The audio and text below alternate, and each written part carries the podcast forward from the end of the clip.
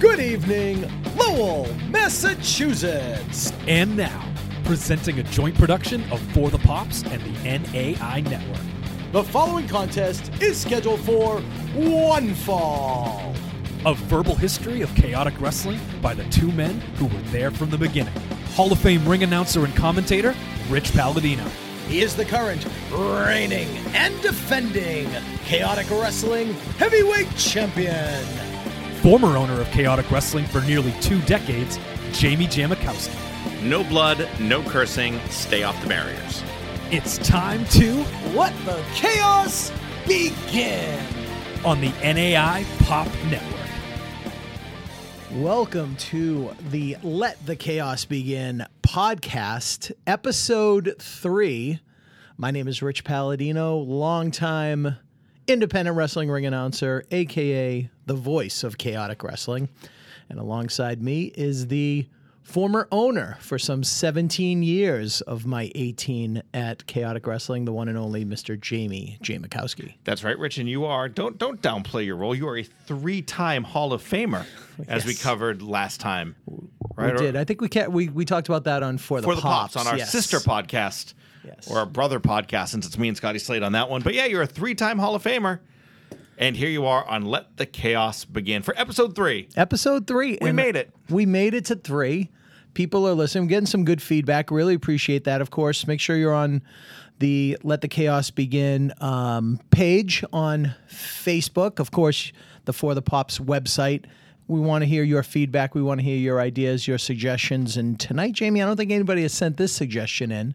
This was a little brainstorming uh, between you and I. Yes. But we are going to talk about the chaotic wrestling management going back to Okay. 2000 All right. and then we'll by the time we get done we'll get to where we are today but i thought that would be an interesting topic All right. because um, We'll go for this. I'm going to try not to get heated this time.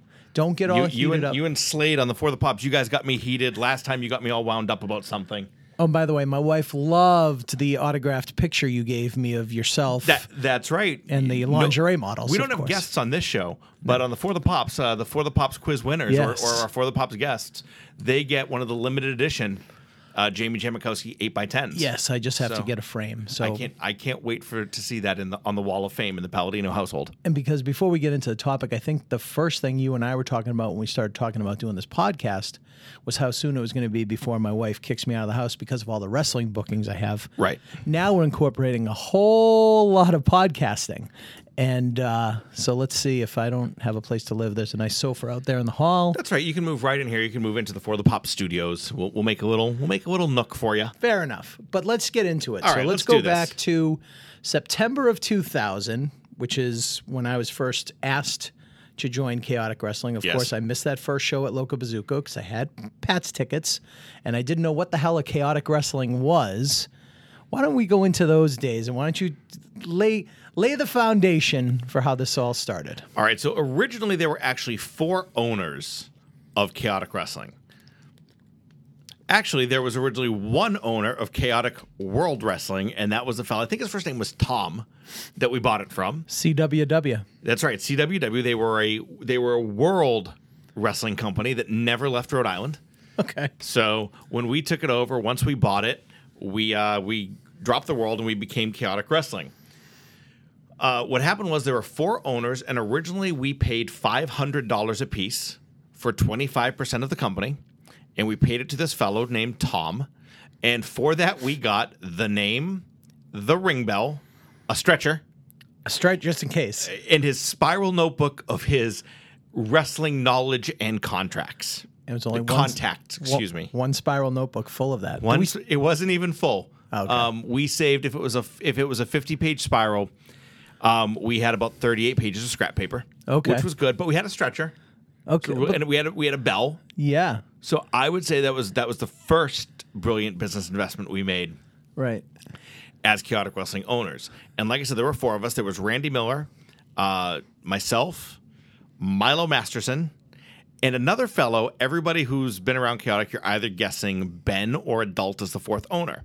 The actual original fourth owner was a fellow named Matt Young. And the reason we all knew each other was we all kind of grew up together. Milo is actually my best friend. He was my best friend growing up. He was my best man when I got married. So I was actually living on the West Coast um, at the time. I got a job offer back in Massachusetts. I moved back here, and I really didn't know anybody. So you know, Milo still lived around here, but then Randy, Matt, and there was another fellow named John Irving. I kind of all knew them from high school way back when, and they were all wrestling fans. So it all started that we all used to get together at Randy's house for all the pay per views.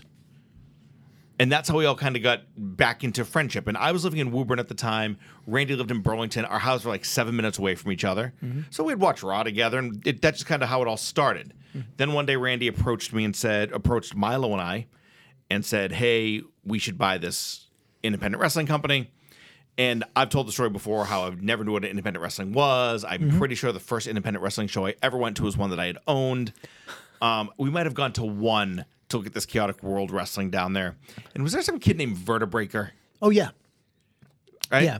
I can't remember his real name, but yeah, I worked with him several times in the state of Rhode Island. Yeah, Vertebra- that night, Vertebreaker and Ali Muhammad put a hole in the wall Okay. of the bar they were wrestling in in Rhode Island. But uh, but be that as it may, those were the original four owners. Got it. Got it. And um, Matt Young, no relation to Evan Young. No no relation to that up and coming chaotic wrestling superstar back in you know 2007 or 8. Maybe even before that, because that. that that was one I just dropped Evan on Young. Jamie as we were talking before going on the air. Here was Ilya Markopoulos when he debuted as just a young student from the former Chaotic Training Center. Uh, he debuted as Evan Young and wrestled a few shows as Evan Young because, well, his real name is Evan, and well, he was young at the time because he was about 14 years old, and he won the New England title when he was 15, I believe. We were so clever with names. Some, someday, I'm really hoping we can get Todd Sinclair in here for a few episodes because there, there's a couple of eras I want him to talk about. But also, he was also in charge of naming people for the longest time. He sure was. So everybody from you know Psycho to Tommy Penmanship, those are all Todd Sinclair to Kofi Kingston. Mm. Those are all Todd Sinclair creations. So we, we got to get Todd in here. But he also came up with Evan Young. Back on track. All right, so yeah, so we've but got- now, Rich, originally, if I remember correctly, Mm-hmm. the the person everybody dealt with originally back in the day was not me. It was actually Randy Miller. Yes, and you did not clench your fist that time. So, um, when I joined in 2000, I was under the assumption that, and I probably said it on commentary, that Randy Miller was the president of the company. I mean, you were there, but I, at the very beginning, I worked very closely with Randy to the point where he and his girlfriend at the time and me and my wife would go out on a Saturday night and go to a bar and hear some music. Actually, we did that. We went to some bars in Worcester to to listen to local bands so we could try and get like authentic non what do you uh, music that's not licensed. Sure, sure. You know, to for entrance music and stuff like that. So I was very close with Randy. We used to have meetings together, talk about ideas and things like that. So to me, it was like Randy Miller's chaotic wrestling. But knowing that the rest of you guys were part of the team, And of didn't, course. didn't you help Randy pick our initial talent roster? I didn't. I helped, let's say, supplement the talent Supplement. roster. So I had not picked the original members, contracted members of Chaotic Wrestling. I always thought you did. No, because a little after that was when I would start chiming in. Like I brought Mike Crockett to the fold. We needed a referee. I suggested Michael Crockett. You're the one who brought Michael. You're welcome. Thank you. That's awesome. but I also guys like Louis Ortiz, Slick Wagner Brown, guys that I had worked with independently before Chaotic. I would chime in with stuff like that, and then I would also go to other independent shows. I remember going to one with Milo. It was at Good Times in Somerville, and we'll just leave it at that. I was with Milo. You might have been. No, I never. No, I never went to another It show. might have been Ben. myself, Milo, and Ben. Would have been Ben. And that was when I had just started working with John Walters outside of Chaotic. Okay. And that was when I remember the three of us just looked and said, oh, yeah, we need this guy. And then I all of a sudden got the dirty reputation of being a talent stealer because I was drinking the Chaotic Kool Aid at the time. Right. And all of a sudden I was no longer Rich Palladino. I was Snitch Palladino. Oh, I like that. Yeah, so oh, that we was- should get a T-shirt for that now too. The, uh, what was the, the message board? The New England Informer? Oh, that's right. Yeah, and everybody hated us on there, and all of a sudden I just became Snitch Palladino, and I would go to other shows, and I would apparently just wave your money around. Oh, good. and just steal talent. So, irregardless of that, so I did not pick the original members, but I did help supplement the roster. Because yeah, you were really tied into Randy. And when we started Chaotic Wrestling, Randy Miller was going to be the Vince McMahon of Chaotic Wrestling, and I now mean that in every sense of the word. Um, he was going to run the company. He was going to choose our direction. He was one who pumped a lot of personal money into the company uh, at the beginning, and Randy controlled the company. You are correct. His title was president of Chaotic Wrestling, and despite the fact that there were four partners, and for a little while three partners, and back up to four partners. Um, Randy made no secret about the fact that he was the one in charge and he was running chaotic wrestling. This this was his dream to run a, a wrestling company and be somebody in the wrestling industry. Yeah. Um, you know, we talked about Matt Young, one of the original four. Uh, he was actually, I still don't know how this happened. He was let go as an owner right after the local Loco Bazooka show. Oh. Now, Loco Bazooka, that was this huge outdoor concert venue, mm-hmm. concert in Worcester, and like Yes. the Worcester Hills. Yeah, it was like at a park or a baseball park or something. There were a ton of bands playing, and the ring was set up there. 'Cause Right. That was the opening of our old TV Correct. show. Yep. was a lot of scenes from there because you had tons of fans, which you didn't have at New England independent wrestling at the time. And if anybody knows me, listens to me on any of these podcasts, you know I, I'm not a loco bazooka kind of fella. uh, you know, if there was a Spice Girls reunion that that weekend at the Garden, I'd probably go to that concert. I'm not a heavy metal, No. weed smoking, be- be- beard Piercings Pier- and no, oh, tattoos. no. no. Oh no, not no, at no. all. No. Um, but but then I'm at this this 15 hour festival for it as our very first show, and we had purchased uh, like 2,000. Remember the old "Let the Chaos Begin" T-shirts? I still have one. God bless you. Um, a lot went into the first show, and Randy felt that Matt Young didn't pull his weight that first night. So literally, he said that I don't think we should have him as an owner. So we had been in business for about a month, and if I remember correctly, the company bought Matt out for a thousand dollars. So I can honestly say that for the first five years of chaotic wrestling, Matt Young was the only owner to make any money off of this company. Wow. Because he bought in for five hundred, and within six weeks, he was bought out for a thousand. All right, so he, he netted 500 bucks for himself I, I for one show. I don't exactly know how we doubled the value of a worthless company at the time Right. in six weeks, but we did. So let's let's just go off topic for one second. Correct me if I'm wrong, but Yes. there was a chaotic world wrestling event that was held in somebody's backyard. No, that was a chaotic wrestling event. We had purchased the company. I thought we'd yes, we had purchased the company at that point. Okay, so I must have joined at show three, then not show two, because I missed this because I heard it was a birthday party For Randy Miller. for Randy Miller in his backyard. Oh my god, I forgot about this. and that Tony Atlas was there and on the show, and the entranceway was walking out of a bulkhead. oh, this was amazing. I, and I I, had only forgot 'cause I all about remember this. I remember being at Randy's house for one of the early said meetings where Mm-hmm. he and I would just sit down and bounce ideas off each other. Yep, right in that backyard. Tony Atlas once wrestled. So I also remember that was also when we thought it, it was a birthday party, and Randy wanted to have. We just bought a company. We were going to have wrestlers at the birthday party, and he hired Tony Atlas to be there. And Tony Atlas's his famous quote that day was. I love this company because they gave me sandwiches because we had sandwiches for them and and oh my god! But yeah, mm-hmm. so Milo was on commentary. I actually was doing the ring announcing, I think, from the DJ table.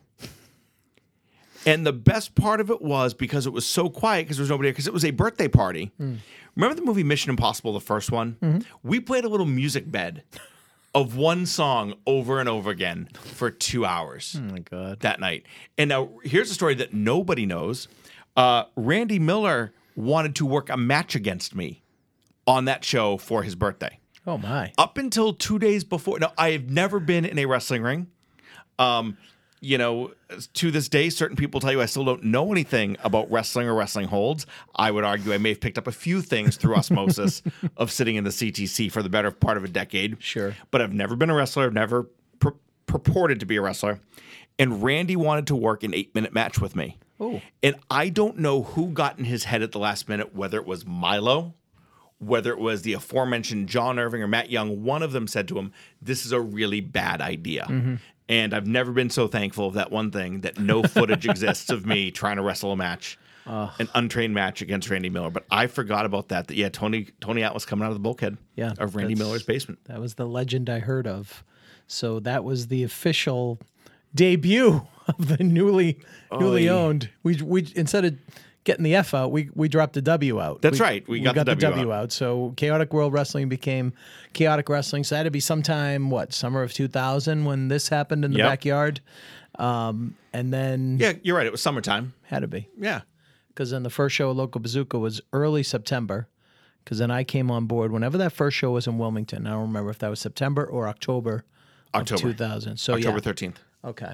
So yeah, so it was. Uh, so I joined at day three, I guess. So. Right. Well, that's okay. But then again, who the hell else? I mean, who was there for wrestlers in the backyard besides Tony Atlas? Oh, I, I, I believe Vertebreaker was there. Okay. There was some kid named Mayhem who allegedly trained at Kowalski's. Oh. But after I talked to Dukes and Mike Hollow, after we kind of merged and, and worked with Kowalski's, they had never heard of him before. There was another kid named Justin Tense. Mm. And he was a young kid. He would come to all these shows with his father. And I remember that day there was a meeting in Randy's kitchen with his father saying that his father wanted to invest in the company. He wanted to buy all these new belts and do this and that, but he wanted like 40% of the company. oh my! And Randy and I said no. We didn't want to bring in somebody new at that point. Why would we want money? That would have been silly. Ridiculous. Why, why would we take in money? I'm trying to think who else was there. Oh, I don't remember. There was there's maybe a a kid crazy or a crazy kid class. Who knows? Well, I- a bunch of. uh, I mean, I know literally, Kid Crazy. I don't think that was him. okay. I may have made that up. Okay. It was literally a bunch of backyarders. Okay. Because we It were was in a backyard. In a backyard with Tony Atlas. Okay. Yeah. So I guess our humble beginnings were very, very, very humble. I had literally forgotten about that until you just brought that up today, Rich. Yep. That there was that there was a backyard chaotic wrestling show. That's why I'm here. So now we talked of Matt Young, last did the loco bazooka Yep. show, didn't perform his uh, responsibilities to uh, complete fruition. So he's kicked to the curb. Uh, we mentioned John Irving. So for all intents and purposes, we've got President Randy Miller, Yes. yourself, Milo Masterson. And then Milo and I brought Ben Lentini in. I had worked with Ben previously. And somewhere in the midst of all this, we decided this was going to be a business. To quote Randy Miller, we were going to be the next ECW. Oh. We were going to be the number three company within five years. Um, that that is a literal quote that came out of his mouth at a show in North Andover once we had kind of solidified our roster that we were going to be the number three company in the country. We were going to be the next ECW. And we realized we needed another business guy. We needed a planner. We need somebody who could figure out what the corporate goals were going to be and all that stuff. And I'd worked with Ben Lentini before, and that's what he did. So Milo and I approached Ben, and we brought him on board as an owner. He was a minority owner, meaning that what he did was he did all this work for us, and we gave him a piece of the company. And it was a smaller piece than some of the rest of us had, the three people who founded it. Sure. Over time, those ownership percentages shifted and changed depending on work and money and all of that stuff. So that's when we brought Ben on board, and that's when you start to see chaotic wrestling start to hit its stride. Um, ben was the one who brought up we need a school. Um, we used to have these meetings, and Ben would say, "Okay, if our goal is to be the number three company, what do we need?" And all Ben ever did, and Ben, from the day he brought this up till the day I left chaotic wrestling, he put one thought in my mind, and I never, I never went away from that. Let's look at what WWE is doing, and try to do a, as much of that as we possibly can, because they're the ones who can support us. They're the ones who can kill us. If we have a relationship with them, we'll be fine forever. And that's what Brent Ben brought to the table. And, and I stuck with that till literally my last day in the company is what would WWE do? What would WWE want? Right. Ben was the one who got us our very first meeting with WWE. And I know, Rich, you were here. That got us a lot of heat with other promoters in New England. How did we get a quote unquote unwritten deal mm-hmm. with WWE? How did we lock down WWE for a decade? And how did you do that, Jamie? You know what? We called and we asked. That's all. People ask how we became the biggest, most successful company in New England. It's because we decided to compete. Mm-hmm. And I will tell you right now, every time we would meet, the four of us, we had a big poster board that had the names of four other promotions on there. And when we would knock them out of business, we'd cross them off the list. and one managed to survive through the entire thing. If you call running one show every nine months or so, surviving. New England Championship Wrestling, NECW. But all the rest of them were gone, Yep. you know, thanks to us. Yeah, and it, it was like a, a very slow domino effect, but there were a lot of. Uh, I've always said that after Tony Rumble passed away Yep. in 1999, everybody decided to become a promoter. And that's no knock on Chaotic or anybody else, but I could go through all my index cards of all my shows that I've done. I think I started doing the cards a few years after I started. So there's um but I have like 20 years of index cards, but there were so many one-offs. Oh, hey, I'm starting a company. I'm starting a company. Oh, we're going to start a company.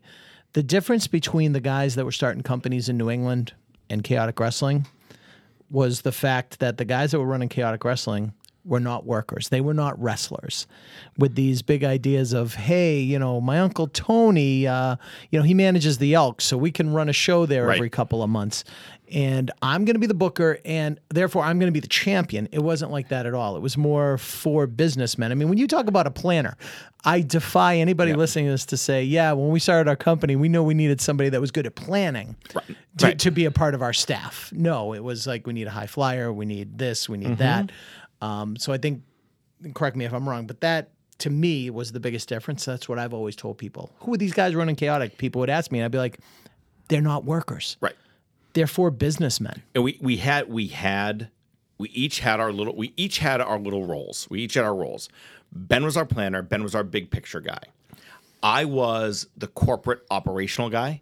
I was to some extent some extent the money guy, but not really at this stage. Um, Randy was the guy in charge, and Milo was really the the do everything guy. He was the guy who could do everything from. He was your co commentator. Yep. Um, he would help with production. He would do some of the corporate stuff with us. Uh, Milo was the one who got us things like um, bank accounts, merchant processing. All so we each had the little things that we would do, and you hit the nail on the head. That the original intent was we wanted to be a corporation. We wanted to be a wrestling company that was successful. When we hit our first big stumbling block, is when one of the owners decided that no, he did want to fall into that role you just talked about. That he didn't just want to be a business guy running a successful wrestling company anymore. He wanted to be part of the show. Which we referenced uh, when we talked about Cold Fury. Cold that was Fury, the, yeah. the the planting of the seeds right there. Um, and you made me think back to those days because here we were coming off this highly successful Cold Fury one. Luis Ortiz finally getting his shot at the championship, wins the title from Ronnie Delicious. What do we do on the next show? We turn Louis heel, and a faction called the Office is now. Before that, though, Rich, the company almost closed one night after a show in Revere. And I'll tell the details of that whole story after we take a quick break. You are listening to Let the Chaos Begin right here on the NAI Pop Network. Are you a wrestling fan, but you've always wanted to get in the ring? Do you want to follow in the footsteps of superstars like Donovan Dijak and Flip Gordon? Then check out the New England Pro Wrestling Academy. At the NEPWA, you can live your wrestling dreams and train at the best pro wrestling school in the Northeast. Check out neprowrestling.com for information on joining and about their upcoming fantasy camp. It's neprowrestling.com. Start your pro wrestling dreams today. My name is Jason Maltop. I am Liam Strager. And I'm Bill Neville. And live every Wednesday night on NewAgeInsiders.com and the Mixlr app, we're taking topics and thousands of fan perspectives and bringing them to your airwaves. And don't forget, we'll be live and taking your calls before and after every single WWE pay per view that we do not attend. But wait, there's more. You can also subscribe to our Patreon page by visiting patreon.com and searching for New Age Insiders. And with plans starting at just $2 a month, there's an affordable option for everyone. Monday rewards, Tuesday rewards, exclusive pay per view rewards, exclusive shows, why wouldn't you become a Patreon? And we will see you Wednesday night at 8 o'clock. We out. Please don't go. Please don't go. Please don't go. Please don't go. And we are back with Let the Chaos Begin right here on the NAI Pop Network. And Rich, I want to tell the story about the company almost closing back in Revere, Massachusetts. And this was so early on that nobody even remembers or really knows this story because we did a show at the old Wonderland Wonderland Dog Track. Wonderland Dog Track. And if you remember, do you remember that was a second floor venue and we used to have to bring the ring up the escalators? Yep. Okay. And at the time we rented the ring from Ali Muhammad. Anthony Rufo. So, story goes, something happens that night between Anthony and Randy where I want to say there was a disagreement over price of the ring rental. Anthony decides that fine, then his crew, all we did was rent the ring. We didn't pay for the ring crew. Mm-hmm. So him and his guys weren't going to help us move anything. Mm. So we all start to break down. Now, flash forward 18 years, you know, 2018, Jamie looks at this and says, okay, well, you're doing this now after the show. My show's over. Your ring's sitting up there. Hmm. Fine. Don't unpack it. I'm going home. F you if, you know, that, that would have been the smart thing to do. Sure. Well, what happened that night was Randy wanted to go off and hang out with the boys after the show. He wanted to be one of the boys at that point. Wh- oh, I remember why we took the ring because it's part of the story. When he left, didn't say goodbye, just up and left with some of the with some of the boys to go party. He took the U-Haul keys with him. I'm enraged. Milo's enraged. Ben is upset. Me now. Meanwhile, I've got Ali, uh, Anthony on the same thing, saying, "Well, you guys have to bring the ring down yourself." Mm-hmm. So we're busting the ring. I get so pissed. I go find Randy. Mm-hmm. So I take off from Revere to Burlington to go get the keys from Randy. Oh man. Not realizing that I've now left Milo and Ben behind mm-hmm. to do the entire ring crew themselves. Right. I get there, I get the keys, I go back. Now I'm furious with Randy. Ben and Milo are pissed at me mm-hmm. because, in theory, I could have stayed and helped load the truck. Then we go get the keys later. But I was so I remember the next day, it all almost went. company literally almost closed the next morning because everybody was pissed. That had to be 2001, right? Yeah, very early on. Yeah. But we were we were that was everybody was furious with each other. Like I said, that almost ended it right there. For whatever reason, we hung on. Um, and that that those were the seeds that started to to grow in the ownership group. That we were starting to have a challenge. Uh, do you remember the famous Upton? Uh, not Upton, North Adams show, Rich. Oh, yes, I do. Yes. I um well, I don't know what you want me to reference. I remember of Aaron Stevens. I remember Aaron Stevens coming to the ring on a John Deere tractor. Yep, it was a paid show. It was a paid We show. were paid to be there. we all stayed in a hotel. Not all of us. Most of us. I did. Mm-hmm. Arch, John Walters, Vince Vicallo, Randy Miller. Randy Miller. So let's. Are we going to get into North Adams now? Sure. Okay. because I'm planting the seeds of what happened uh, to get where we were. So we do this this this show in North Adams, paid show. Crowd was okay, not huge, Right. And a lot of people out there like this would be our version of a house show. We're mm-hmm. three hours away from anywhere mm-hmm. where we're running shows, and you know we had some fun, like you said, Aaron on a tractor. Mm-hmm. Well, that night, I guess a bunch of you went out. Yes. The next day was Mother's Day. I was just gonna say it. It was either the next day was either Easter or Mother's Day because I remember driving home hungover Sunday morning Correct. and just being like, "Oh no!" So Yep. You all drove home hungover. Meanwhile, there was Milo, me, my uncle, who I happened to be seeing that day, mm-hmm. and the Mighty Mini were the only four people back at the CTC the next morning putting the ring back to put the ring back together. Yikes! And now all of a sudden, this is strike two Right. with the ownership group. Right. Um, you know, Ben, I don't know where Ben was, but it was me, Milo, Steve, and Minnie doing doing a ring crew. Now, I'll tell everybody that was we're talking 15 years ago ish, right? 15, 16 years ago. Yeah. I was younger. A four person ring crew is possible. Sure. It's just a pain in the ass. And those those original rings, remember the orange barriers, Rich? Ugh. Yes, I do. you know, the most miserable things on the face of the earth. I think mm-hmm. if you call anybody, John Walters, Arch Kincaid, Mike Studd, a Handsome, Psycho, Tommaso, and say to any of them, "Hey, do you remember the old chaotic orange banners?" Uh. Every single one of us, Logan, Chase, will all be like, "Oh Jesus, I hate those things." The barriers. Those, yeah, the barriers.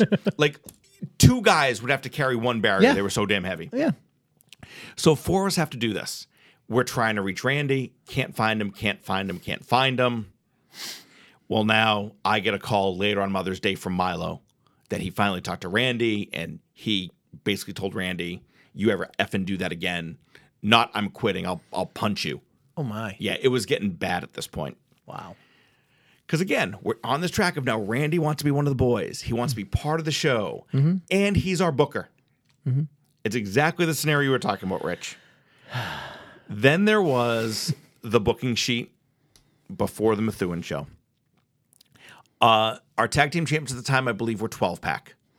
Vince John- Vicallo and Hurricane John Walters. Yep. So those are our tag team champions. And we used to get the booking sheet earlier in the day or the day before. And I remember we got emailed a booking sheet and they were going to lose. It was a random tag match, like an opener that night. They were going to lose the tag team titles that night to another tag team. And Rich, I'm going to give you three guesses.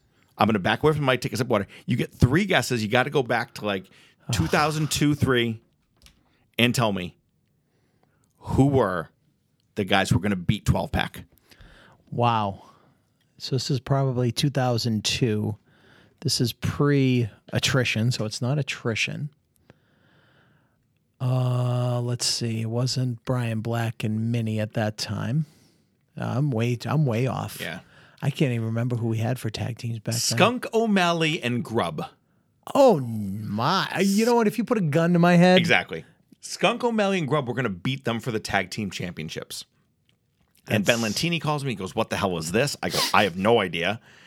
I call Randy, and Randy gives me this whole song and dance about. No, so you don't understand. See, it's called you. We're going to mule the belts over to them. They're they're going to beat them. They're going to mule them over. And I'm like, mule them to who? They were going to get moved over to Gino Martino and Anthony Rufo, Ali Muhammad, with Randy as their manager. They were going to be Miller's Killers.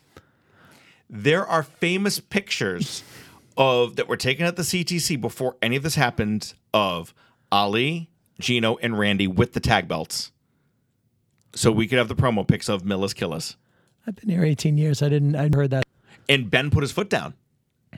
Oh, before this, geez, I left out a huge part of the story. We talked about the Boston Harley Davidson, which we might do a special a Oh. special on that. Certainly, we should. Boston Brawler, who he got us a significant dollar amount from Boston Harley Davidson. Absolutely. Brawler had a stroke. Yes. When he had his stroke, he and Randy had spoken. Something happened where Randy got pissed at the Brawler and fired him from Chaotic Wrestling. Now, at this time, he was one of the assistant trainers at the CTC. Yeah. It was him, Dukes, and Hollow. Mm-hmm. Randy fires him. Brawler, who has a serious medical condition. I remember my wife and I went and visited him in the hospital, and and he just wasn't there. Something was wrong in his head. Yeah. He called and yelled at Randy and threatened to bash his head in with a hammer. Sounds about right. Yeah, Randy fires him. Mm. We immediately lose. I think I, I want to say the number sticks in my head. I think it was twelve thousand dollars. We lost a twelve thousand dollars sponsorship from Boston Harley Davidson because Brawler was one that brought, brought him to the table, and Randy got oh. into a fight with Brawler. Oh my. When Brawler's in a hotel room, just having had a stroke. Yeah, because I remember visiting him in the hospital, and he was definitely not Right. Right. It was like this. Cheryl and I went. Yeah. Milo and I went. Yeah, I don't remember. I, I went with a few of the boys. I remember. Mm-hmm. I might have been with Walters or Vicallo or something at the time because those were kind of like my running mates at the time. I don't remember who I went with, but I remember going into Boston and looking at Jerry Bowser, the Boston Brawler, and he was just, Yeah. you know, because he was such a big, strong, strapping like pro wrestler and, and the Sarge of our school. To, to get a, to get an image, he looked like a local Steve Austin. He had that look to himself. Yeah, kind bald, of big, bald, mustache, jacked up guy. very jacked up. Would come to the ring on on, on a motorcycle. Yep. You know, with the Boston Babe in tow, and um, it just it, it was just the the last thing you would ever expect of somebody Right. like that. But um, so so now all of a sudden we have a pattern developing. Somewhere in the middle of all this, I'm, I'm piecing together the story. Randy Miller quit his full time job as a pharmaceutical rep to do this full time.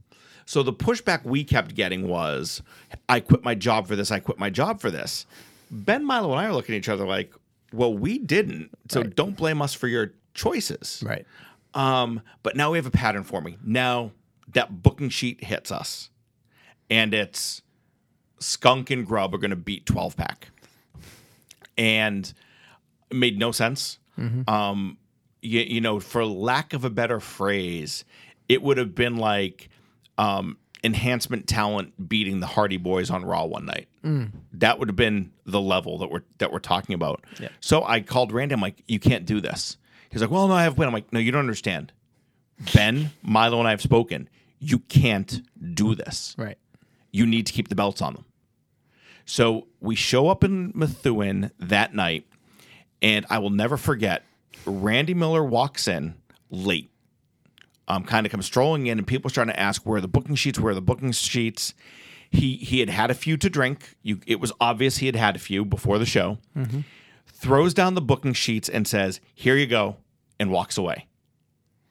So, all right, we're gonna run a show. No big deal. Um, after that, I forget who approached him. I want to say we had Ben do it. Ben called Randy and said, "Hey, look, I think we all should have a bigger voice in booking. We should all have more of a role and all that." Mm-hmm. And so things calmed down a little bit. And like I said, Randy and I lived about seven minutes from each other. And he called me one night and he's like, Hey, do you want to come over? And this was normal. Hey, do you want to come over for a barbecue? Mm. Great. So I went over. We have steaks. We have a great dinner. We have some beers. We smoke a cigar. All of a sudden, he turns to me and says, So you think you can book better than I can? And I said, Excuse me? He goes, Oh, yeah, I know what you've been doing. And I go, What are you talking about? Well, now he starts to get into detail of things that happened. Um, everything from we signed April Hunter to a contract, and the way we got her signed was I utilized Undercover, my old company, to appeal to April to get her on board. Um, I had put some money into the company. As a result, I said I wanted a title, and I named myself CEO. I'm not going to lie. Yes, I purposely gave myself a bigger title Sure. than Randy did. Um, I brought Ben in. I brought Milo in. Um, we've actually left out an owner in all of this. Steve, Steve Kalman was an owner. Oh wow. Steve Kalman at one time was a fifth owner. That's my aforementioned uncle. I got a loan, a quote unquote loan for the company from my family.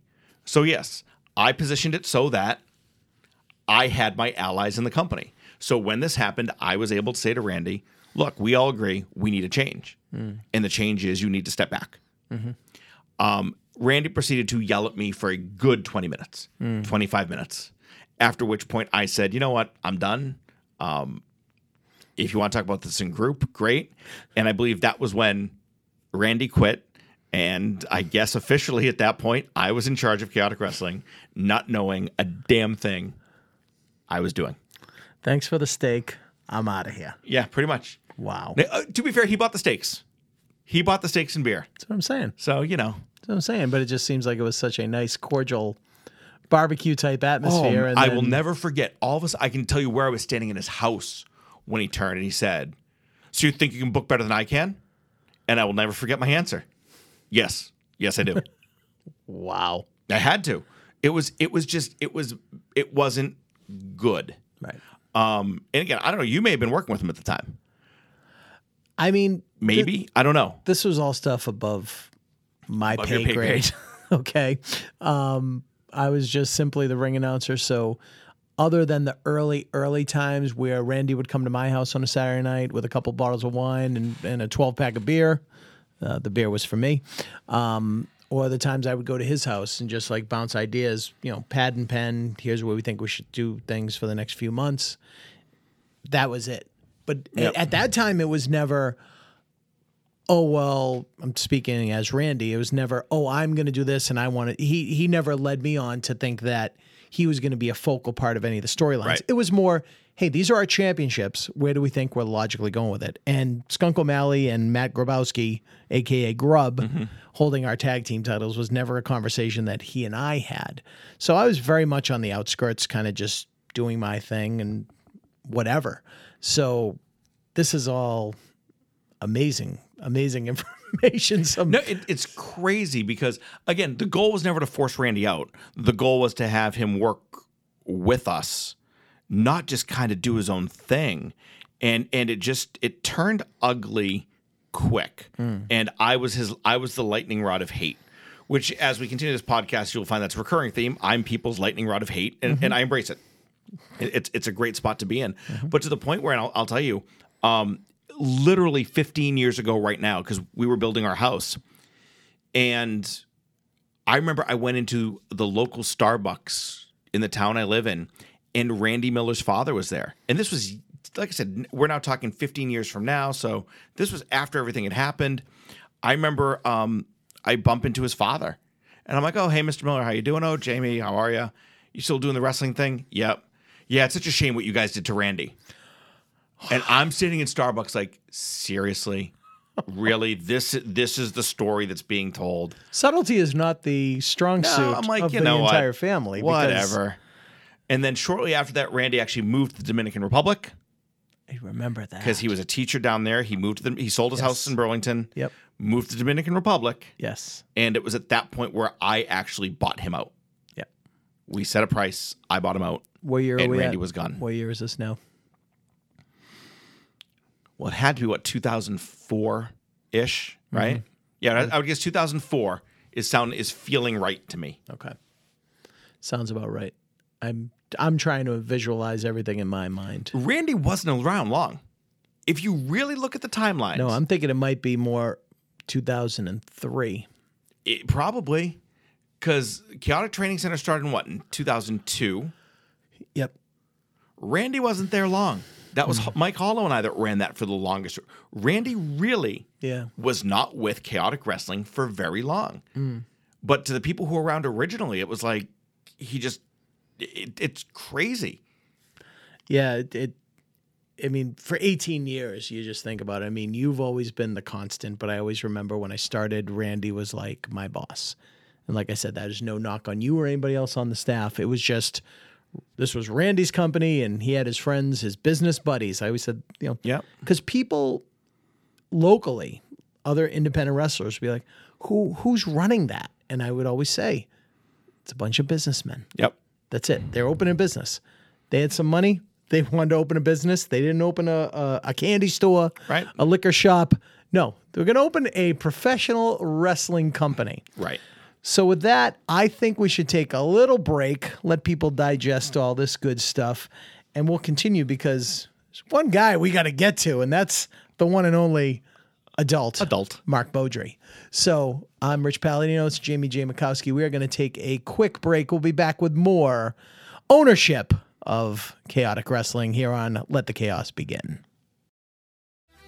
You know the New Age Insiders Wrestling Show is the premier place for wrestling fans to connect, discuss, and to be heard. But what if we told you that there's also a show for fans of all kinds to do the same? That show is Late Night Liam, show hosted by myself, Liam Stryker. And me, Bill Neville. Join us immediately following NAI Pod every Wednesday as we dive into pop culture, sports, current events, and more.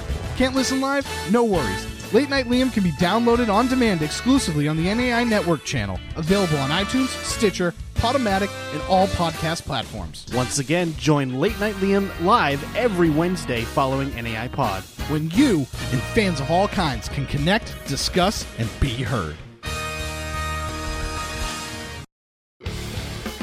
You hear about chaotic wrestling's past on Let the Chaos Begin. But if you want to see its present and future, then go to Chaotic Wrestling Live. You can see all the chaotic wrestling action live and in person across New England. Go to chaoticwrestling.com slash tickets to see the current schedule of shows and to purchase tickets. It's all the action of chaotic wrestling live at chaoticwrestling.com.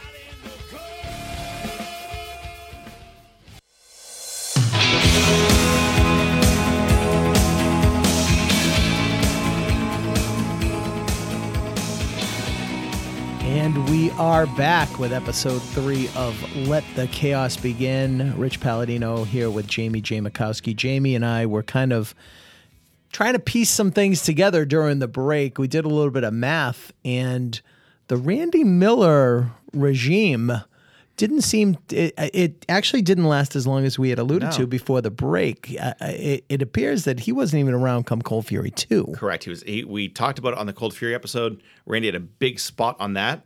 He was there when we opened the CTC in the fall in November of 2001 because that's that's when I turned 30. Mm-hmm. But looking back, he was gone by Cold Fury 2. So it's funny. I think if if I asked a bunch of you how long was Randy with the company, I think a lot of people would guess around five years. Yeah. It was inside of three. Yeah.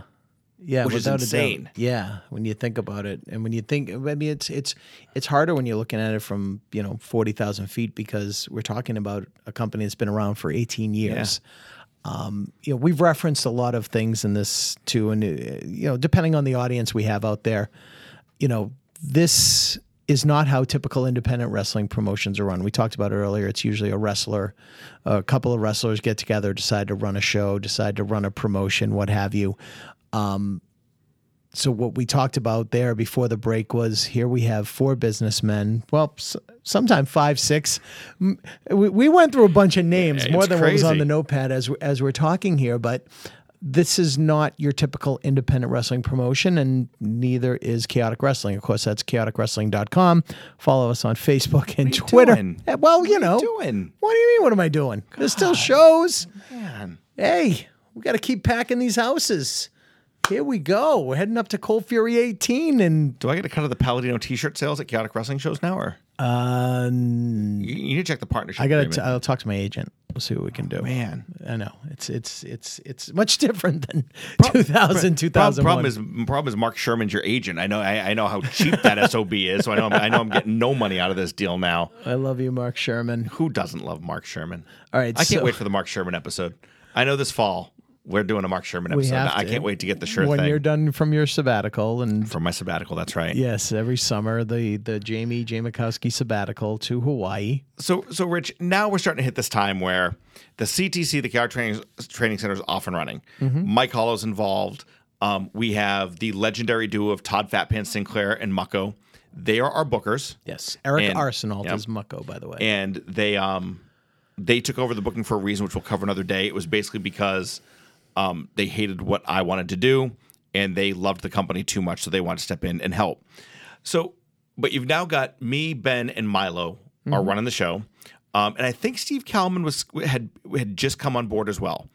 And so you know, Rich, the way we had had it set up, because then I have a question for you, is we all had very key roles. Steve was in charge of all merchandise because that was his background. He's a retail guy. So he would order the t shirts, he'd, he'd take care of all that, and he would run merch when we were at shows. My job was really managing the CTC relationship with Mike Hollow and overseeing the live shows. Milo was operations, so he would take care of operations and productions. He'd oversee all you guys, he'd oversee the camera guys. His job was to make sure we had a truck, that the ring crew was there. Yep. And then Ben was really in charge of overseeing Todd Sinclair and Mucko, Todd Sinclair and Eric.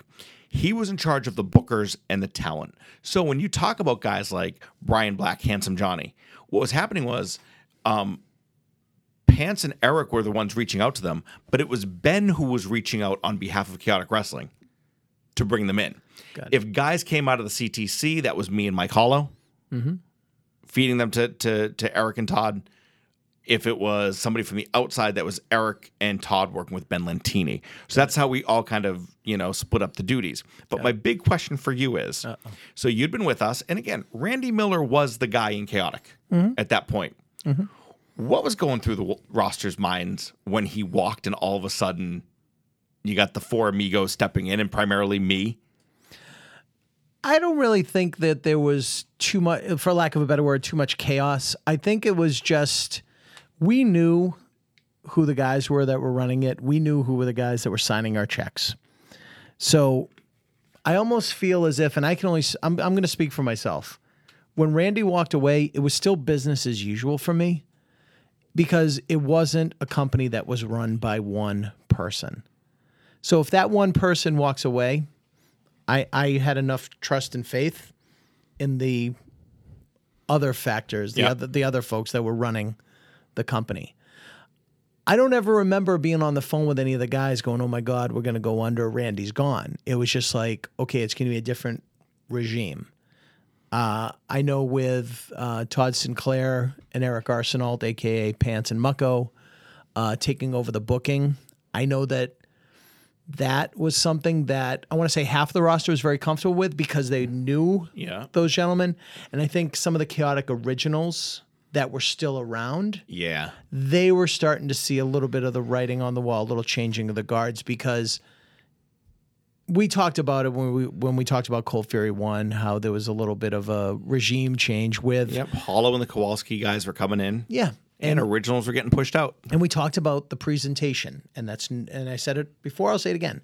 It's not a knock on the talent that we had, but there's a difference. If if if you're trained by, you know, Joe local wrestler guy from wherever, that shows. When if you're trained by a Hall of Famer like Killer Kowalski, Right. the proof is in the pudding. So I do feel that the originals, they knew they were protected before. They probably saw the writing on the wall. But I more ran with, like I've said before, the Walters, Vicallos, Arch mm-hmm. Kincaids. That was like my little running crew at the time, and I knew from that their standpoint, they were they were fine. It wasn't like oh my god. I think the oh my god came from the other side of the locker room, so to speak. And I know from my perspective, I remember I knew that I was going to have to do something to slowly, you know, ingratiate myself because I really didn't hang out with everybody. I was friendly. I mm-hmm. was actually friendlier with the original crew than I was the Kowalski guys. Mm-hmm. I mean, I remember originally Mike Hollow and Randy, they were they were buddy buddy. They were going to take over the world together.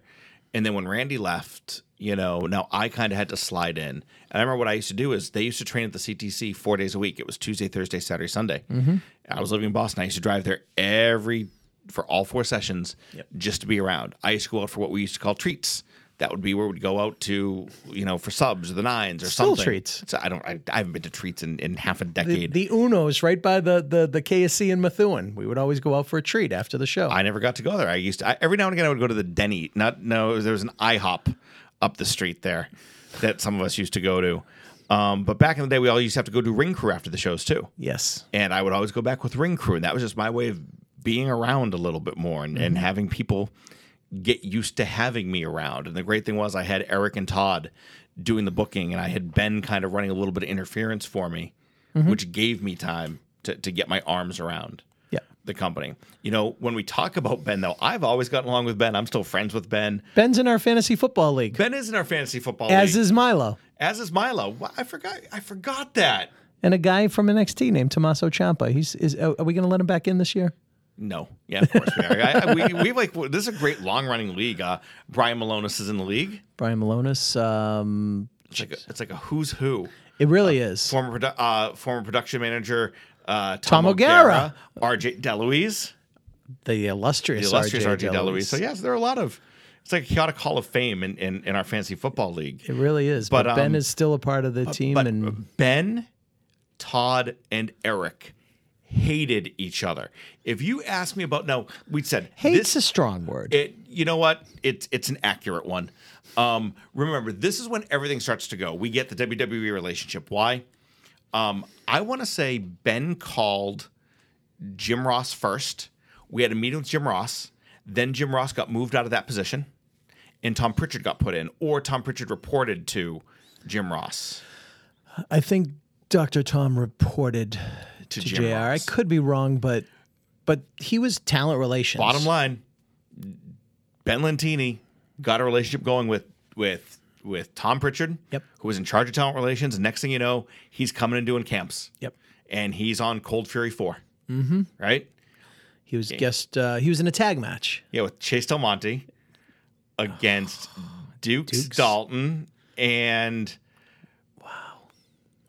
Yeah. Cr- um Yeah. Adult's head is exploding somewhere right now because you know i'm embarrassed that we didn't prep for this not not Craig's uh, Craig Stratton. Craig Stratton. There Craig it Stratton, is. Yeah. So it was Duke Dalton and Craig Stratton against Dr. Tom. But but Ben sent set all that up. Ben and I did the very first visit with Mike Hollow to WWE headquarters to meet with Dr. Tom. That's how we got Ben Lentini got us mm-hmm. that decade plus long relationship with WWE. Yeah. So I need to give credit. Randy Miller, Chaotic Wrestling was his brainchild. He got us off the ground. Mm-hmm.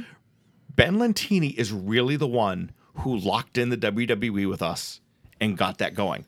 That being said, so now you've got, we are quickly building the most successful school in the Northeast. Mm-hmm. We're starting to have some names like Chris Nowinski would come by. Mm-hmm. Um, Aaron Stevens, I think, had gotten signed. Pat Patterson's dropping by. Oh, yes. Tom Pritchard stopping by. We're starting to establish ourselves. All of our guys are being used as enhancement talent. Mm-hmm. So anybody looking in is thinking, wow, Chaotic's doing great. On the back end, all I did was spend my entire day and night refereeing everybody. Because Mike Hollow would feel one way, Ben Lentini and Todd would feel another way, and I'd have to manage that little thing. But the biggest one would always be Ben Lentini with the Bookers. Because justifiably, Ben, you, you mentioned this earlier about how the culture changed. Ben felt that our champions needed to look like champions. Yes. And our champions needed to be people that WWE would sign. And there was no breaking that rule. Right. But it was also a handicap match because you had Ben Lentini against two legitimate best friends in Pants and Mucko. So I'm sure from Ben's point of view, he was probably feeling outnumbered, Of course. you know, because it was basically the two bookers against he being management in Ben. Um, so I'm sure that there was tension there, and I know that you and I were talking uh, before we got started tonight about a certain someone that uh, wasn't quite deemed ready to be our champion. Yeah. Um, the thing about Ben is, if I was going to make a comparison of Ben to anybody that everybody would know, I always picture Ben as kind of like a, a an Eric Bischoff type. He kind of had that look to him, kind of the longish hair, and Ben's attitude was always, "Great, you can bitch all you want. I'm still an owner. You're gonna have to do what I say." Yeah. and that would infuriate Todd and Eric because at the end of the day, and they'll still tell you this, and they are right. Nine times out of ten, or seven times out of ten, I wouldn't back them because at the end of the day, Ben's an owner, mm-hmm. and.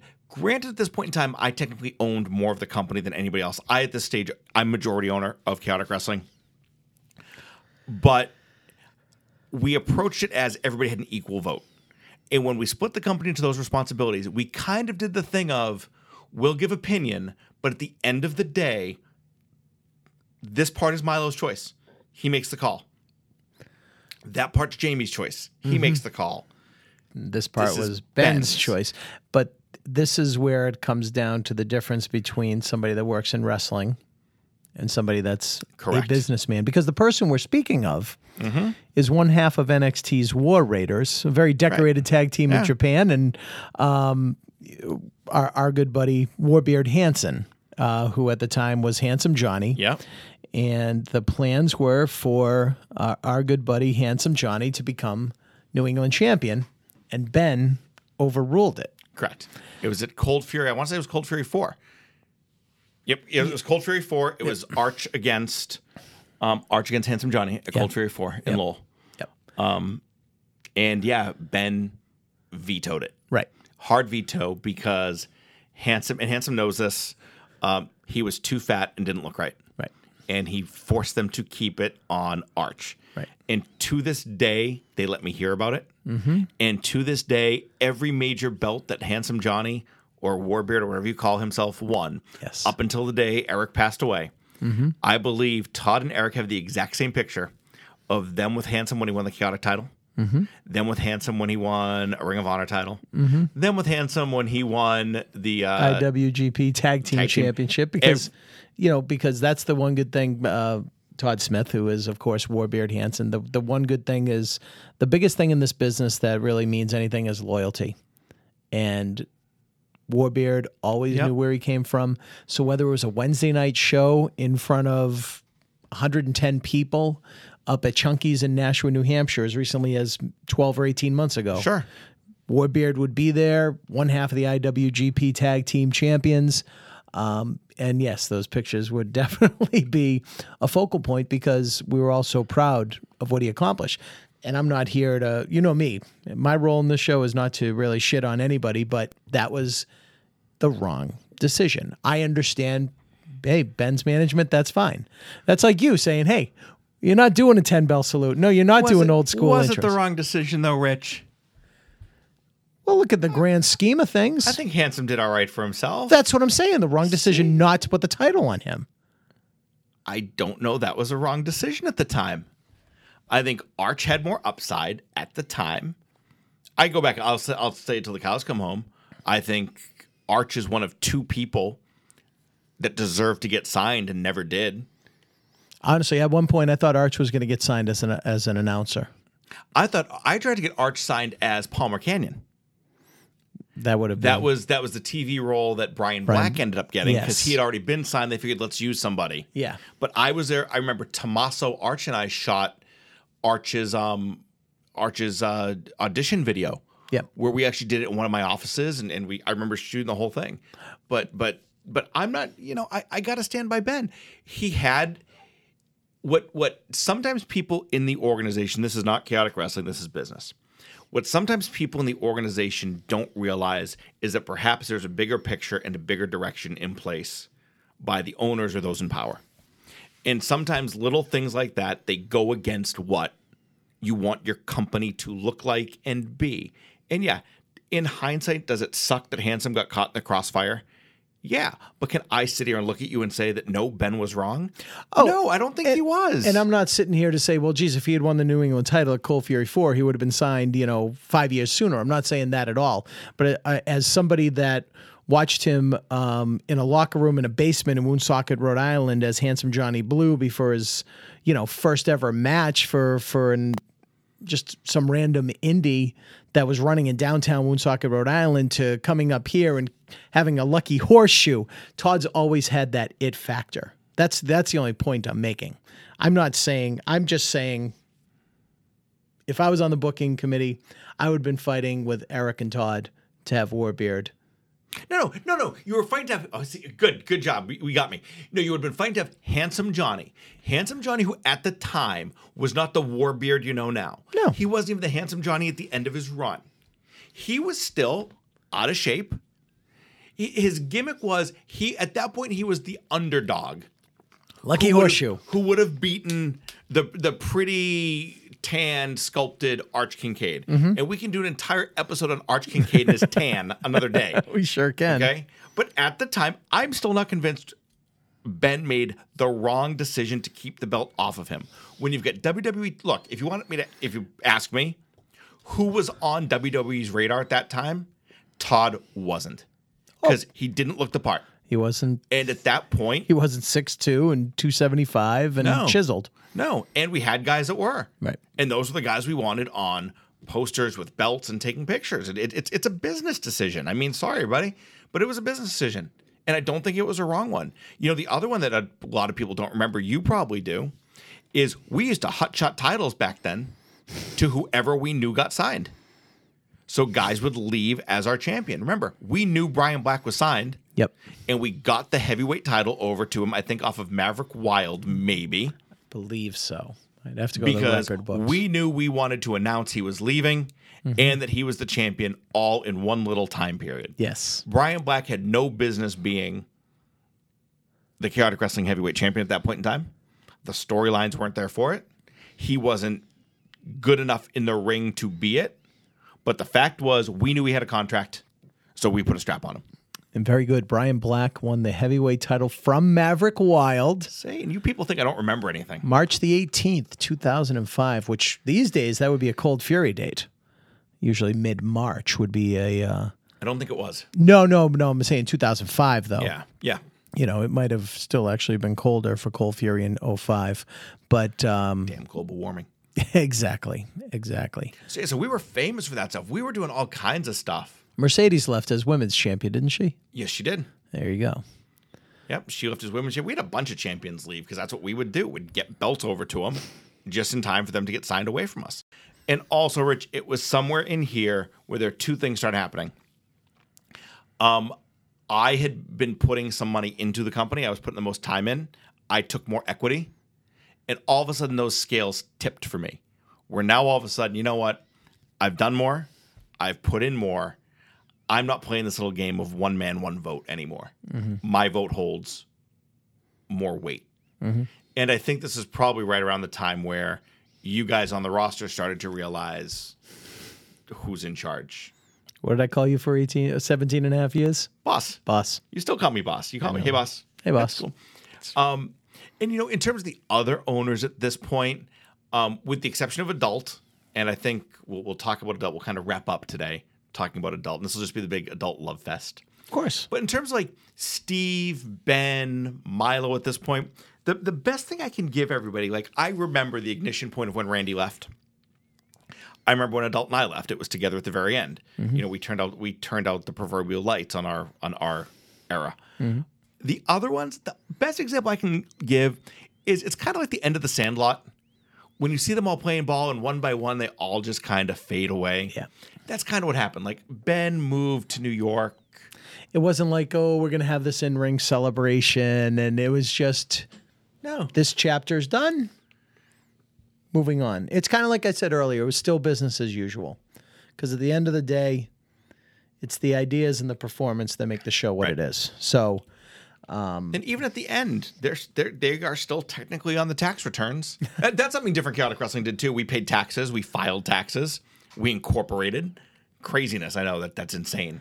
unheard of uh, between the years of 2000 and, And we should have talked about the beginning. You know, that was the other thing that you know Randy and I and we all said was because we all had real jobs and real careers, we purposely incorporated to protect ourselves. You know, when you have guys like Vertebreaker and Mayhem in the ring, you know, you're just when the first time I see them, they're punching holes in walls. I don't want people coming after me and my money. right. So we incorporated. We we had layers upon layers. I mean, I don't know if you even know this. We're talking about ownership. Chaotic Training Center. I think I was like four p four levels deep of corporation on ownership of that. Oh, wow. Because I owned a part of Chaotic. Chaotic owned part of Chaotic Entertainment Group. Chaotic Entertainment Group was who was partners with somebody else with Mike Hollow mm-hmm. to form the Chaotic Training Center. Right. So you had to go through four levels of legal to get to Chaotic Wrestling ownership with the CTC. As a guy that's worked for, excuse me, every independent company in New England, nobody else was doing these things. Insurance binders, maybe, maybe. But as far as, um, you know, everything How'd you always get paid in Chaotic Wrestling, Rich? by check. Absolutely. And then I was part of the Dirty Dozen. That's right. but yeah, we, we paid people by check, so we would have things like bank records. Mm-hmm. You know, we accepted credit cards very early on. I never filed a tax return for my wrestling business until I started working for Chaotic because you have to earn X number of dollars. I was being paid by check. So, speaking just hypothetically, Yeah. if I made $2,000 in a year working for Chaotic Wrestling, you guys documented. Right. we would we would file it that we paid you that money. We would we would 1099 you. Right. We'd send you your 1099 at the end of every year. Yep, that's that, and that's the dirty dozen that I speak of, folks, Yeah. because there were a handful of us that made, I think it's over one thousand five hundred ninety nine dollars. That No, it's it's actually six hundred dollars. oh, six hundred. Okay, 600. Okay. 600. All right, I thought it was sixteen hundred. Nope, if you make if you make six hundred dollars or more, you get a 1099. there it is. So that's thus the dirty dozen. But I would take that two thousand dollars that I earned and then go through every mile I drove, every time the Oh, yeah. tuxedo went to the cleaners, try and show as much. And this is a lesson for you young wrestlers out there because I used to, I actually educated Arch Kincaid on this. I remember you saying that. about the mileage and about your expenses. I- I mean, for me, I could I could expense um, DVDs and publications because that was research for my job. So I would always do that to show some kind of a loss, so I wouldn't get killed by Uncle Sam as badly as as as I could, and I still do it to this day. So um, that was the big difference. I was working for a real company for a job that I actually really enjoy. Yeah. So it's uh and still do. It's very it's it's it's different. It's not your typical indie. We spoke earlier, and I don't mean to go off um off the topic here. I think a lot of times too we talk about things on the air, and I should probably talk to you about this off the air, but a booking sheet. yes. I mean, for those not in the know, I mean, I can't tell you how many locker rooms I've walked into and said promoters like, okay, yeah, uh, you two are going to wrestle you two and put it on a piece of paper and it goes on the wall. Whereas uh, a booking sheet is basically our format for the show. Right. Of which match and who's out first so that the person running the music. So it's n- there's never a mess up there. Right. That's it, it was all these little things. It's who's out first. It's who's winning. It's how long the match is going to be. It's anything else happening. It, it's it's Yep. for lack of a better word, it's our script. Yeah. It's our script and our rundown. Yep. And I broke in with the Boston bad boy Tony Rumble, who ran a very professional show. He didn't email out a booking sheet. We knew where we were going with everything. There was something that was posted on the wall. It wasn't just haphazard. Oh well, we've got 14 guys in the room. I guess we could have uh, six matches, and uh, uh, you two can be manager. It wasn't like that at all. It was so. It was, and that that was the biggest difference when I started with Chaotic, was getting that booking sheet and actually knowing what was going on. You know, it was And great. and that was another Randy Miller thing. You know, I spent the first 30 minutes of this show bashing him. Um, and that's because I just remember how it all ended. If you look at a lot of the stuff that we laid out and how the foundation that was laid down, a lot of that came from Randy. Randy was the one who started doing the booking sheets, and we kept that format for probably 15 of my 18 years. That format never changed right. Um, you know, as, as dumb as it sounds, I, I can I could still if you said to me, Jamie, hop on a computer and do a booking sheet right now, I would still use you know it's it's uh, winner gets underlined. I remember what colors you use, which font. I mean, I remember all of it. Yep. And that was all Randy Miller. You know, Randy Miller. He was the one who went on um, Nesson's Ringmasters, the the Pro Wrestling in New England TV show. And we hadn't run a show, and Randy Miller got this camera crew to follow us for our first two months and make us look like we were the biggest promotion in New England. Right. Randy was a salesman, Mm-hmm. and he was a very successful one in, in pharmaceuticals. Randy could sell, you know, as the old saying goes, Randy could sell ice to an Eskimo. Right. I don't know if that's politically correct if you can say Eskimo anymore, but Randy could, right? Hmm. you know, Randy could could sell a pair of pants to a to a legless man. It's just Randy was a great salesman. Mm-hmm. And when you think about the the things he pulled off early on, you know, Randy's one who got us into venues that other people were running. Mm-hmm. Because Randy would go in there and sell them on, hey, you don't want to be a part of Sheldon's group anymore. You want to get in bed with us. Look at how good we're going to be. And Randy would sell them on it.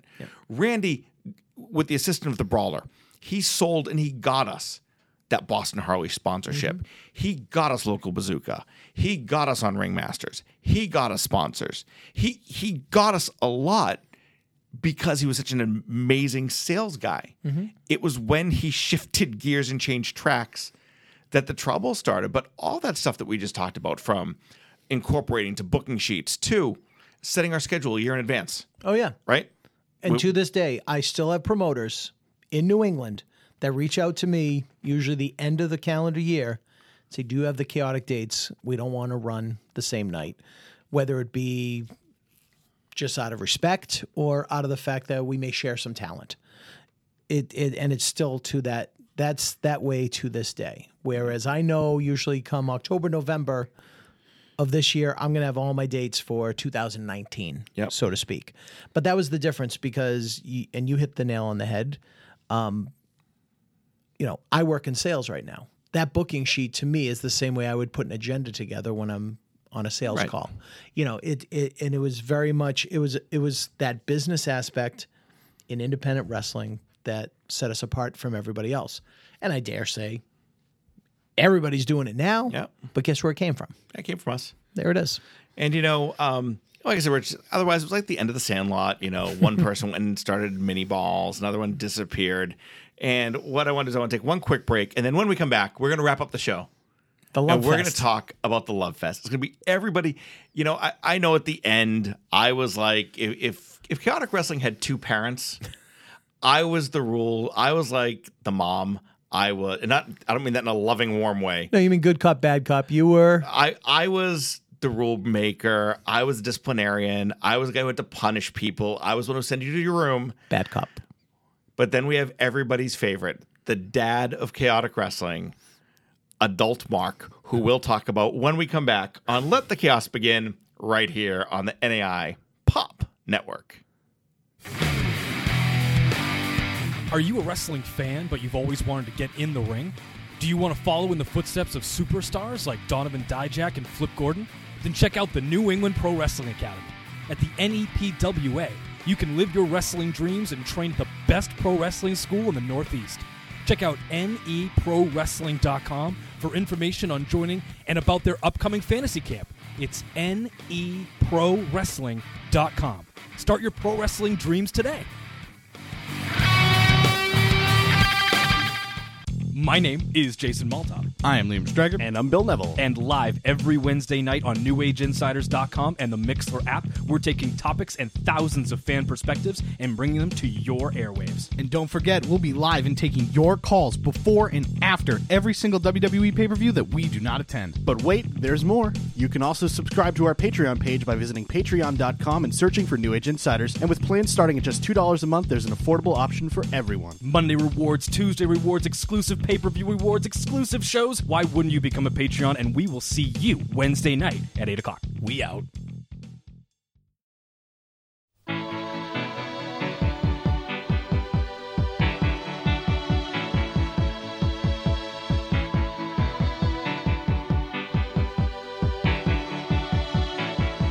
The heart is a blue. And welcome back. You are listening to Let the Chaos Begin right here on the NAI Pop Network. I'm Jamie J. Mikowski. I'm joined by three, three, three time Hall of Famer Rich Palladino. And, uh, and Rich, you know, we've talked about all the owners in chaotic wrestling. Once again, we've talked about me, we've talked about Milo, Ben, John, Matt, Randy, even Steve, but we've left one out. My- There's one left. My favorite. Everybody, yeah, damn you! Everybody's favorite. Make no mistake. I understand Yes, you have to. that as a once he came on board, Yes. I was never anybody's favorite owner. Yes, and he's probably if we well, let's just say it, Mark Beaudry, aka Adult. We always refer to Adult, and should we? Who actually gave him that name? Milo Masterson did. yes, because there was. Did we already tell this story? There was a young f- wrestler named Mark, Yep. and then there was our Mark Beaudry, who, and Milo had yelled, "Hey, Mark! No, not you, Adult Mark!" Right. And that's That's he was adult Mark. He said, from now on, your mini Mark, your adult Mark. Right. And that's how we got the Mighty Mini, Mark Born, and that's how we got adult. And w- when we, uh, I think before our second break, um, I had texted Adult Yeah. and said, "Hey, when did you actually become uh, part owner of Chaotic Wrestling?" And he hadn't got back to us until literally as we were just coming out of this break right Yeah. here, January of 2007. I would, Wow. I would have thought earlier than that. But no, that's still 11 years. He was still there for, Still, for but I feel like I've 60% of it. I've, I because, uh, all right, let's face it. but he was with the company longer. He started with the company back around Cold Fury 1, believe it or not, Cold Fury 1 or 2, helping out, setting up as part of Ring Crew. He was always around. Then the Sandlot years happened where owners started to fade off um, into the background. And that's when I approached Adult and said, hey, why don't you come on board as an owner? Got it. Um, I mean, Adult. I knew I knew him. adult longer than 11 big claims to fame. Um, Rich, I, I'm going to ask you this. Is like this, is like I, you know, I, I do for the pops on the alternate Fridays with Scotty Slade, and my the high point of those shows are when I do the at the end of each episode I do the for the pops pop quiz. Of course. And so that's why I keep asking you pop up questions. Yes. I'm going to ask you a question. Okay. What was the thing that had the biggest impact on chaotic wrestling's history that is 100% responsible by adult Mark? He did one thing. He found us one thing that literally changed the course of chaotic wrestling forever. Other than perfecting the Cobra Twist, the uh, No, abdominal not, stretch. Not the abdominal stretch. It is probably the, it is probably the thing that is most identified with chaotic wrestling over our 18 year history. And it, it came to be because of adult. this is terrible because I. This is why we need to talk about this shit before we start going on the air. You ready? Yep. The Lowell PAV. I almost said Lowell Spinners because I No. know he and his dad got the season He, tickets. he was responsible for the spinners too. Yep, yep. But adult was responsible for finding us our home venue for the, a decade and a half. memories of the PAV. of the Lowell PAV. And if you want to talk about a, a building, you know, and Rich, this is you. You're, you're the wrestling historian. I don't know crap about wrestling. Um, but if you want to talk about a building that I think belongs on that list of legendary buildings of people who set foot in there, if you remember Tommaso, Warbeard, Kofi. Sasha Banks, Kofi, Dijak. Fred, Dijak, uh, d- uh, Finn Balor, Austin Aries, Sean Bennett. Sean Bennett, Danny E, God Dar- all these people wrestled for us Mm-hmm. in the Lowell PAV. Yes. And do you remember the first show we ever ran there? The thing I remember about the first show is like Cold Fury 3. Cold Fury 3 is correct. And if you look at that building now and think about what Cold Fury has become, you'd be like, how the hell did you run a Cold Fury there? it was called Ignoring Fire Codes, Rich. Um, and I do remember, did we have a battle royal at Cold Fury 3? we probably did. Yeah, we used All. I remember, this was my favorite thing, was Chase Del Monte when he first started. I, I first met him, I'm pretty sure, at the PAV, and he didn't quite have a name. Uh huh. and he was in a battle royal. And you know me with my notebook. Hey, what's hey, kid? What's your name? Where you from? Whatever. And he was he. I, I I don't think it's any secret that his real name is Kevin. Right. And he had this big fro, like Yep. this big Yeah. afro, big hair. And I introduced him to the ring. I, I think Dukes or maybe Pants put me up to it. Ladies and gentlemen, your next entrant. Welcome back, Kevin Kotter. That's as in, right. welcome back, Kotter. So you can was play that music right there Right. and um, that that's one of my first memories of the PAV. But just it's just such a wrestling building, and it fits my my biggest pet peeve. You didn't have to have a shitty studio ring in there because you had No. the big high cathedral ceilings and And the great thing about adult finding that building is on those bad nights when we had 75 people in there, it still felt full. Yeah. And on the one night when we pushed 300 at a Cold Jesus. Fury, we're first time ever. And again, I've got to tell you the story of what adult did on this. We didn't have a building for Cold Fury 3. Yeah. We had a Knights of Columbus in Tewksbury Okay. that didn't have a high ceiling. We couldn't fit in there. Mm-hmm. I had no backup plan. This is where I'm not very good. Like, I'm not real good at sometimes accepting something's not going to happen and and coming up with so i remember i was at the ctc one night an adult calls me and he said where are you i'm, I'm at the ctc he said i may have a building for us he came and he picked me up he drives me to lowell another promotion was running there A W E uh, or aw something It was There's yeah. an a I think it was AWE, like awe, like Yeah. uh, uh, something wrestling entertainment or and something. we we took two key things from AWE. we took the PAV and we took Matt and Brian Logan because that's where they were working. and why do I feel like RJ had a little had some kind of Did he? I don't know if maybe he was just there with the Logans probably. or something, but yeah. But we, yeah, we took the Logans. But the Lowell PAV it stands for the Polish American Veterans Club. yes. And so Adult and I went down there, and I remember he was friends with somebody who was a member there. So they introduced, and now we got to meet with in all these places. For those of you who don't know, what Elks, PAVs, Knights, you always have the version of the Grand Poobah that you got to go meet with. And they never like you as a wrestling promoter. They don't want you in there. They've all had a bad experience, whatever. Yep. So we go in there, and I remember Adult introduces me to the guy, and I don't know what made it click in my head, but I made sure to introduce myself as Hi, I'm Jamie Jamitkowski. I banged out with the Polish last name. And we're sitting there, and I, I can remember the conversation. And the guy, he's he's kind of, you know, well, you know, I don't know about this. And, you know, usually like to reserve the space for members. And all of a sudden, I remember adult looks at me and he goes, Hey, Jamie, isn't your dad a veteran? And my father served in Vietnam. I'm like, Well, yeah, my father served in Vietnam. And the guy looks at me and I will never forget the guy says, Well, will he become a member? And I said, Yes, he will. and two days, so I call my father. And again, I joke about me being wealthy and, and all of that. Um, then there's my father, who's just multiply that by a lot. And you got Yes. dad.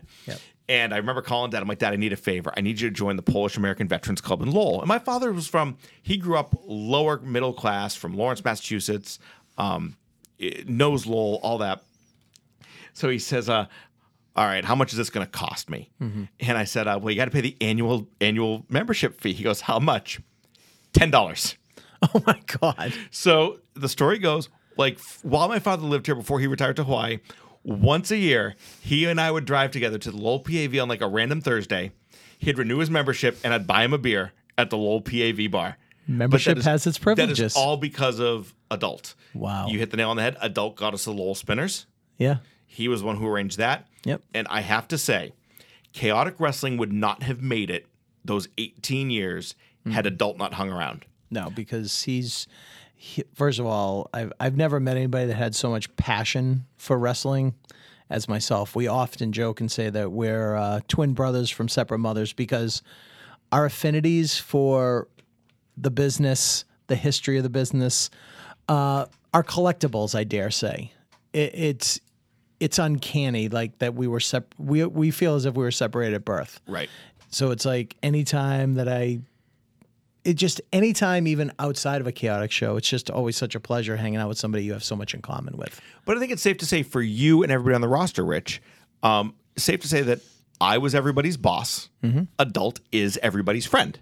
He is, except for maybe 10 minutes before we're opening doors. That's when we would always say that adult is on suicide watch because he did, he soup to nights, soup to nuts, putting up the chairs, making sure that the tickets were at the table, making sure that the reserve tickets were there, making sure Entryway. that the hot dogs were on the roller, the entryway, the the video screen. It Yeah. was all of that. That was his baby. And if it wasn't right, or if the guys were in the ring warming up before doors open, you would hear 10 minutes till door. And you knew that, you know, and that's where, Yeah. that's the only time that he would become bad cop. But that was a very integral part of every show. He basically did all the stuff I couldn't or didn't want to do. Mm-hmm. He really took a lot of the grunt work of chaotic wrestling, Mm-hmm. but never complained. And like I said, you're right. Aside from that one little the, the time period right before the shows, he's like the most happy go lucky guy. You know, Mm-hmm. I know Anth- AG call or excuse me, Ilya calls him dad. Yep. Adult is famous for dad jokes, Yes. right? I know you and you and adult and some of you guys you go on road trips together. The, honestly, uh, yeah, we did it for a couple of years. We would go out to Albany, go to the NXT show. Uh, being blessed to work in chaotic and have so many people that move from chaotic up to NXT, we always had our hookups. And um, whether it be a Sean Bennett or a Tommaso Ciampa, Adult and I would meet. We would drive three hours to Albany, meet up with RJ Deluise. One year we met up with Sledge, who's actually a neighbor right. of RJ's, and the four of us went to an NXT show out in Albany, and then crashed at stayed at a hotel, hanging out with everybody on the roster, and just it's just it was like our once a year Yeah. thing. And in fact, we were literally just texting probably this two days ago that we're long overdue um, for a road trip because NXT changed their schedule. It used to be a nice Saturday night show Mm-hmm. in Albany. So we're going to plan something, whether it be a convention with some shows or something. I, I'd like to go to Chicago for All In. Did we get invited yet, by the way, to, to be a part of, of Starrcast and the All In production there at, at um you're looking at me like you don't even know what I'm talking about. You're so far you're, removed. You're talking about like podcast row, right? Like with the insiders and all of them. Yes. Yeah. How do we get? Is our invitation come in the mail yet? I mean, Oh. this is our third episode. We must be invited to Starrcast. Well, no, I mean, I got an email offering did I want passes for the show, and I said no, I'm going to be traveling, so we didn't need them. I'm Oh. sorry, I'm I'm away. Was this I'm before I joined the the the family here? Yeah, you need to talk to your you need to talk to Sherman again. You need to work on your your perks and benefits part. Damn it, Sherman. All right, but back to adult. Just uh, one of the greatest guys. Yeah. You know that I've ever had the pleasure of hanging out with. And I'm, I don't have any need to kiss his ass the way I don't have to kiss yours anymore.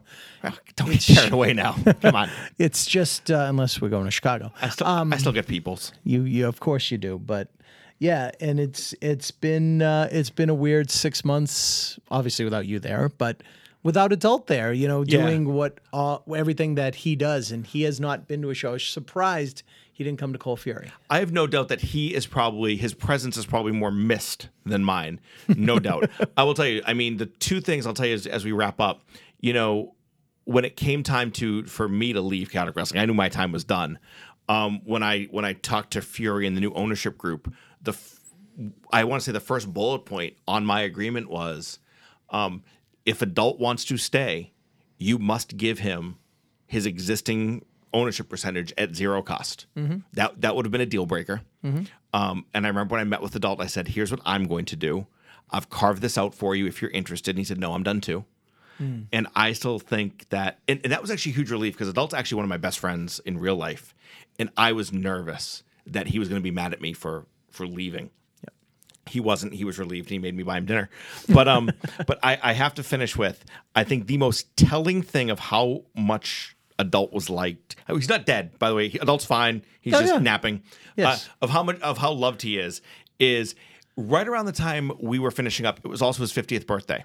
Hmm. And adult is a belt junkie. He Mm-hmm. loves the belts. I mean, ask anybody in chaotic wrestling about adult and the belts. Mm-hmm. He's insane when it comes to Yes. to caring for them, and and that's why all of our belts lasted so long. Is because adult treated them like they were his kids. And so I got the idea for his 50th. Um, I'm going to get him an actual chaotic wrestling belt. I called the belt maker. Mm-hmm. Said, "Hey, I need I need a second one made." Uh, there's actually one in the corner of my office that you can see, Rich. I paid for is. my own because Yes. just because I chipped in for adults. I reached out to the roster and I said, "Hey, I'm buying this for adult for his birthday. Who wants to go in on it?" Yeah. And what didn't surprise me were the current guys who did it. Mm-hmm. But I will go on record and say, Handsome Johnny was the first one to respond back and say, "I'll pay for the whole thing if I have to, because adult means that much to me." wow. um, Tommaso, Kofi, Dijak, all the guys who had been around and, are, and have made it now were among the first to say to me, Yes, let me know what you need. Yeah. Uh, Matt Bennett, another one. And that's just a testament for how liked and loved adult is Yep. by all you guys. yeah. Absolutely. And then there's me. and then there's you. And then there's me. And then there's you. but that's okay. If we ever go back to Littleton, New Hampshire, we might need a guy to do the hot dogs. You Thank can you. use Sign that- me up. Sign me up. I'll, I'll be that- there for you. Me, and me and my master's degree. That's it. But I think, Rich, we've we've spent the time, we've run the gamut on chaotic wrestling ownership. Now, ironically, everybody, uh, more than likely, Rich, you're going to be back in two weeks. Yes. I may not be. You You may may, have a guest host that guest host that week, and we're going to do a special episode. Um, because I'm I'm going on vacation Mm-hmm. and I'm going to miss an episode, but then I should be back two episodes from now if we can figure out the technology. I should be back, and we will be back with more uh, more let the chaos begin. Sounds good. So again, you've been listening to episode three of Let the Chaos Begin right here on the NAI Pop Network. We'll see you all in a couple of weeks. Aloha.